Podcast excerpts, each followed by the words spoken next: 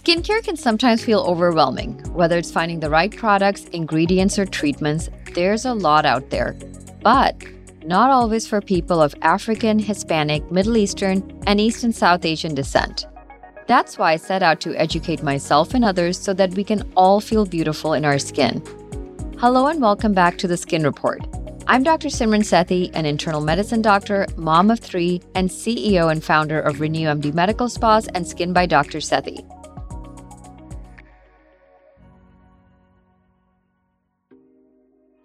Spring is now here, and for many of us, so are sunnier days. Today, we'll be breaking down popular sunscreens, our favorites and the flops. We'll also tackle which ingredients to look out for and which to avoid. So keep on listening to find out the safest ways to soak up the sun. Before we go into the sunscreens we love, I want to first discuss the relationship between sunscreen and the FDA, as it's an important one. Sunscreens are regulated by the US Food and Drug Administration because sunscreen is a form of skin cancer prevention. Therefore, every sunscreen you see on the shelves of your local department or drugstore in the US have to get first tested in FDA labs and their ingredients are continuously reviewed. This is greatly advantageous to consumers, but the information can also be confusing and take time to trickle down to actual regulations around sunscreen ingredients. More recently, sunscreen's absorption into human skin and bloodstream has come under scrutiny as certain sunscreens have been found to kill the coral reefs.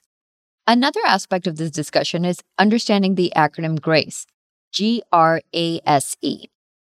GRASE stands for Generally Recognized as Safe and Effective and has a lot to do with the absorption into the body at levels below 0.5 nanograms per milliliter.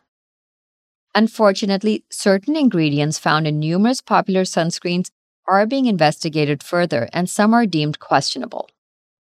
In general, there are two types of sunscreen categories mineral and chemical barrier sunscreens.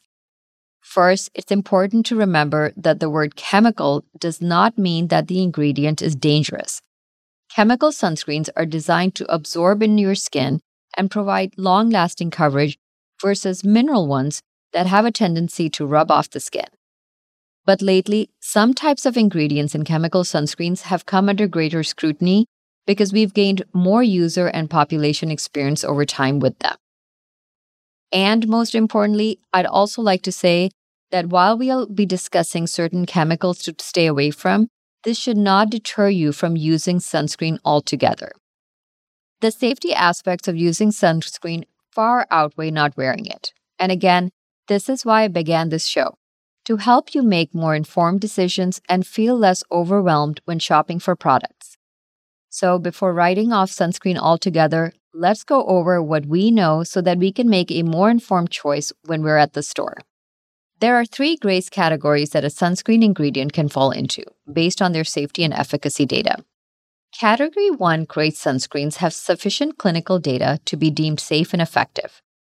Category 2 ingredients have shown to be found in blood plasma levels at levels greater than what is recommended by the FDA and are not considered safe for use. Finally, Category 3 GRASE ingredients fall somewhere in the middle, where they don't have enough data to prove full safety, like Category 1, but don't have adverse data indicating that they are dangerous either. Today, I want to spend some time to explain the ingredients in this category because they make up a vast majority of popular sunscreens, and I do feel that it's important to be educated about them, especially because there's an equally abundant variety of mineral sunscreens that are excellent options no matter what skin type and tone you have. Let's dive into the first GRASE Category 3 ingredient that is commonly seen in chemical barrier sunscreens oxybenzone and avobenzone. These ingredients are both in a class of chemicals called benzophenes, which have been banned in Australia and Hawaii due to their deleterious effects on the coral reefs. Additionally, Oxybenzone has been found in breast milk at levels 180 times what the FDA recommends and a scary 500 times after just four days of continuous use. The next chemical I want to discuss is octocrylene. Octocrylene, another benzophene, has been shown to increase skin sensitivities and, again found in high concentrations in serum and breast milk. Finally, octocrylene is even more closely associated with coral reef destruction. Octocrylene is often paired with avobenzone because it helps stabilize it from breaking down. This is why it is a common ingredient in waterproof sunscreens. Octocrylene is closely linked to causing allergic reactions in children, especially those with eczema.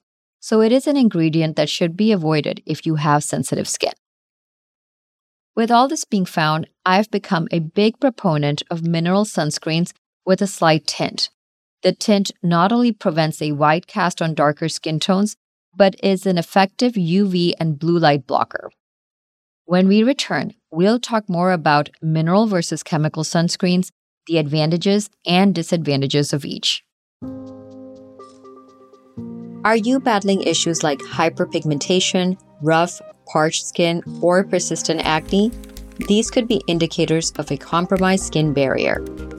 Hello, Skin Report fans. I'm thrilled to share an exclusive offer on our Glass Skin Trio Pack. For our devoted podcast audience, we're providing a special discount on our cherished trio the glycolic gel, vitamin E and F serum, and hyaluronic acid.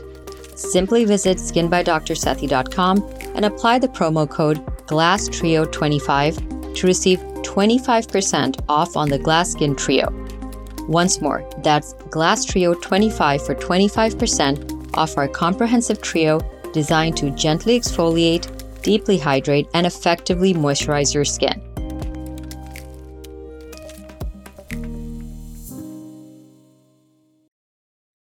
Last year, I did an episode on chemical versus mineral sunscreen, which I highly recommend listening to as we enter the spring and summer months. In season 1, episode 9, I explained that mineral sunscreens use ingredients like zinc oxide and titanium dioxide to block UV rays, whereas chemical sunscreens absorb the rays from the sun. At this time, you're probably wondering why chemical sunscreens even exist, but they have some important advantages. First, chemical sunscreens don't wash off the skin easily, which is a good choice if you sweat a lot or touch your face frequently. Second, they don't create a white cast that a lot of mineral sunscreen cause, but again, a tinted mineral sunscreen prevents this too. However, I have some gripes with chemical sunscreens. Chemical sunscreens are banned in places like Australia and Hawaii because when swimmers use sunscreens containing avobenzone or oxybenzone, those contaminate ocean water and have led to killing the coral reefs. This makes me wary of applying such products on the skin, especially as chemical sunscreen's mechanism of action is to first absorb into the skin. If you see a sunscreen that advertises being reef conscious, be sure to look on the back for avobenzone or oxybenzone, as many of these eco friendly sunscreens will still contain those ingredients. Another disadvantage to chemical sunscreens is the amount of time it takes to become effective. Chemical sunscreens work about 30 minutes after application as they have to get fully absorbed by the skin before they start blocking UV rays. Many don't realize this, and it is very possible that you don't have time to wait for your sunscreen to become active before you go outdoors. There's also some variation in the absorption of chemical sunscreen as our skin has different thickness levels in different parts of the face and neck. As a product needs to be absorbed first to be active, I feel that this variability in absorption will make the strength of sun protection in different areas of the face vary too. Looking to Sephora's recommendations for 2023, I've categorized 10 sunscreens into four groups. Those four groups are chemical sunscreens containing avobenzone, chemical sunscreens containing avobenzone and octocrylene, mineral sunscreens, and then sunscreens with blue light protection. So, first, I want to mention the chemical sunscreens containing avobenzone.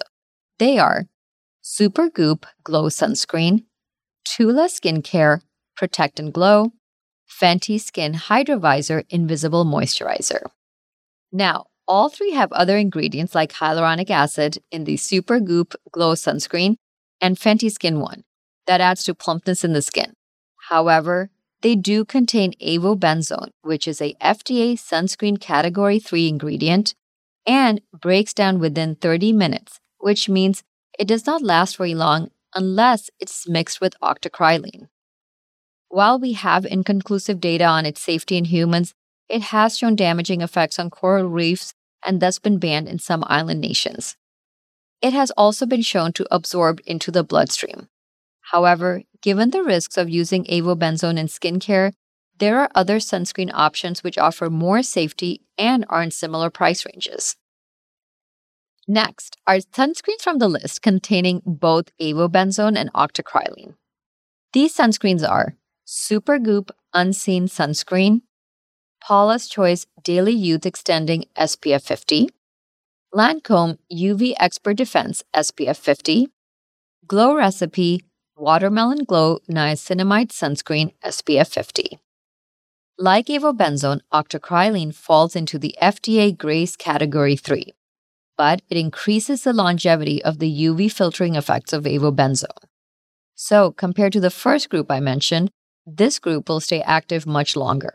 However, octocrylene has been shown to cause allergic reactions in many children and people with sensitive skin. So, if you have eczema, inflamed, or sensitive skin, I would avoid this ingredient. I also thought that the Glow Recipe Watermelon Glow SPF was an interesting combination because it also has zinc oxide, a mineral sunscreen ingredient in it, which is very safe, but it also contains octocrylene. Remember that octocrylene is likely not a great choice for sensitive skin, and as there are so many great options without octocrylene or avobenzone, it's important to know this. The third group is mineral sunscreens, which are GRASE Category 1 active ingredients and my favorite. These sunscreens are Tatcha the Silk Sunscreen, Glow Recipe Watermelon Glow, Shiseido Oil Free Sunscreen, Biossance Squalane and Zinc Sunscreen, Farmacy Green Defense Sunscreen. All of these are excellent choices and safe for all skin types and tones. Mineral sunscreens used to be a no go for people with darker skin tones as they can appear chalky or give the skin a white cast. Recent formulations have definitely addressed this issue by adding a tint or other ingredients to make it seamlessly blend into the skin. Of this category, the Glow Recipe Watermelon Glow is my least favorite because it also contains octocrylene, as we said. So, while this does extend the protection, it also increases skin sensitivity and is not a GRASE Category 1 ingredient. I have overall favorites this group, but first I want to talk about our last group sunscreens with blue light protection. Did you know that blue light rays are actually the most abundant form of UV rays that we're exposed to outside? This is actually why the sky is blue. Blue light is part of the visible light spectrum, and we are continuously being exposed to it outside and inside from indoor lighting and electronic devices and screens. Today, we know so much more about the harmful effects of blue light exposure on skin than we did a decade ago, but a lot of products have not caught up with giving us protection from it. Studies have shown blue light exposure increases skin pigmentation and collagen breakdown. In my opinion, a sunscreen should only be considered broad spectrum if it has UVA, UVB, and blue light protection. So, what are the sunscreens with blue light protection? They would be Supergoop Glow Sunscreen, Tatcha the Silk Sunscreen, and Farmacy Green Defense Sunscreen. In this list, blue light defense is delivered via different botanical and organic ingredients, but unfortunately, the Supergoop Glow formulation also contains avobenzone. That was a lot of information, so thank you for sticking with me. When we return, we'll go over my favorites of the bunch as well as some additional sunscreen tips and tricks to make sure you are properly protected this spring and summer.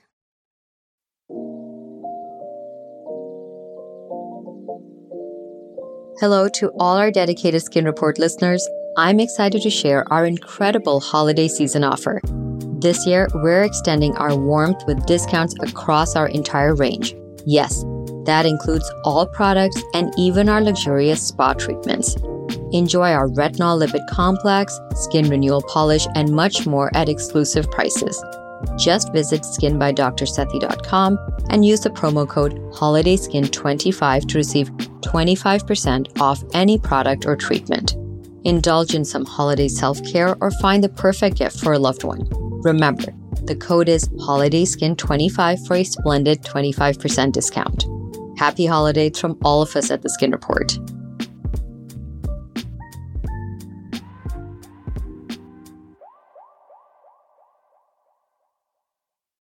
So, what are my favorites?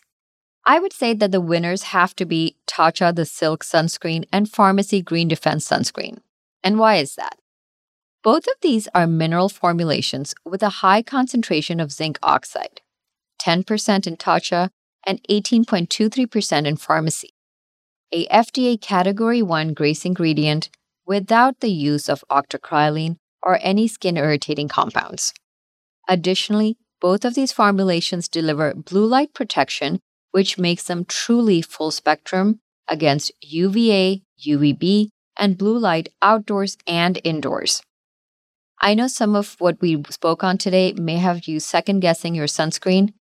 I want to leave you with some scientific facts and not to scare you out of using sunscreen.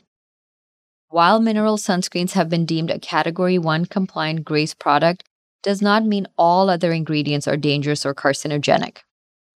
We do not have definite data around avobenzone and octocrylene's long term effects on humans and the reason they continue to be used in formulations is because they help sunscreens last longer on the skin and prevent any white cast or pasty appearance. Wearing any kind of sunscreen is more important than the ingredients. But given the fact that we have so, so many options, it's equally important to know facts around the ingredients so that you can make more informed decisions. If I had a choice between wearing a sunscreen that looks and feels great on my skin and blends in with it, but contains octocrylene, I'll choose it over one that is mineral based, which gives me an obvious white cast. Now, why do I say this? When picking a sunscreen, the most important factors are an SPF greater than 30. How long does it last on your skin? If you're sweating a lot or wipe your face frequently, maybe wearing a mask all day causing friction rub on the skin, wearing a chemical barrier sunscreen may be a better option. Lastly, how does it look on your skin? Does it cause a white cast or does it blend in? Today, we have options for all skin types and tones, but being an informed consumer is important.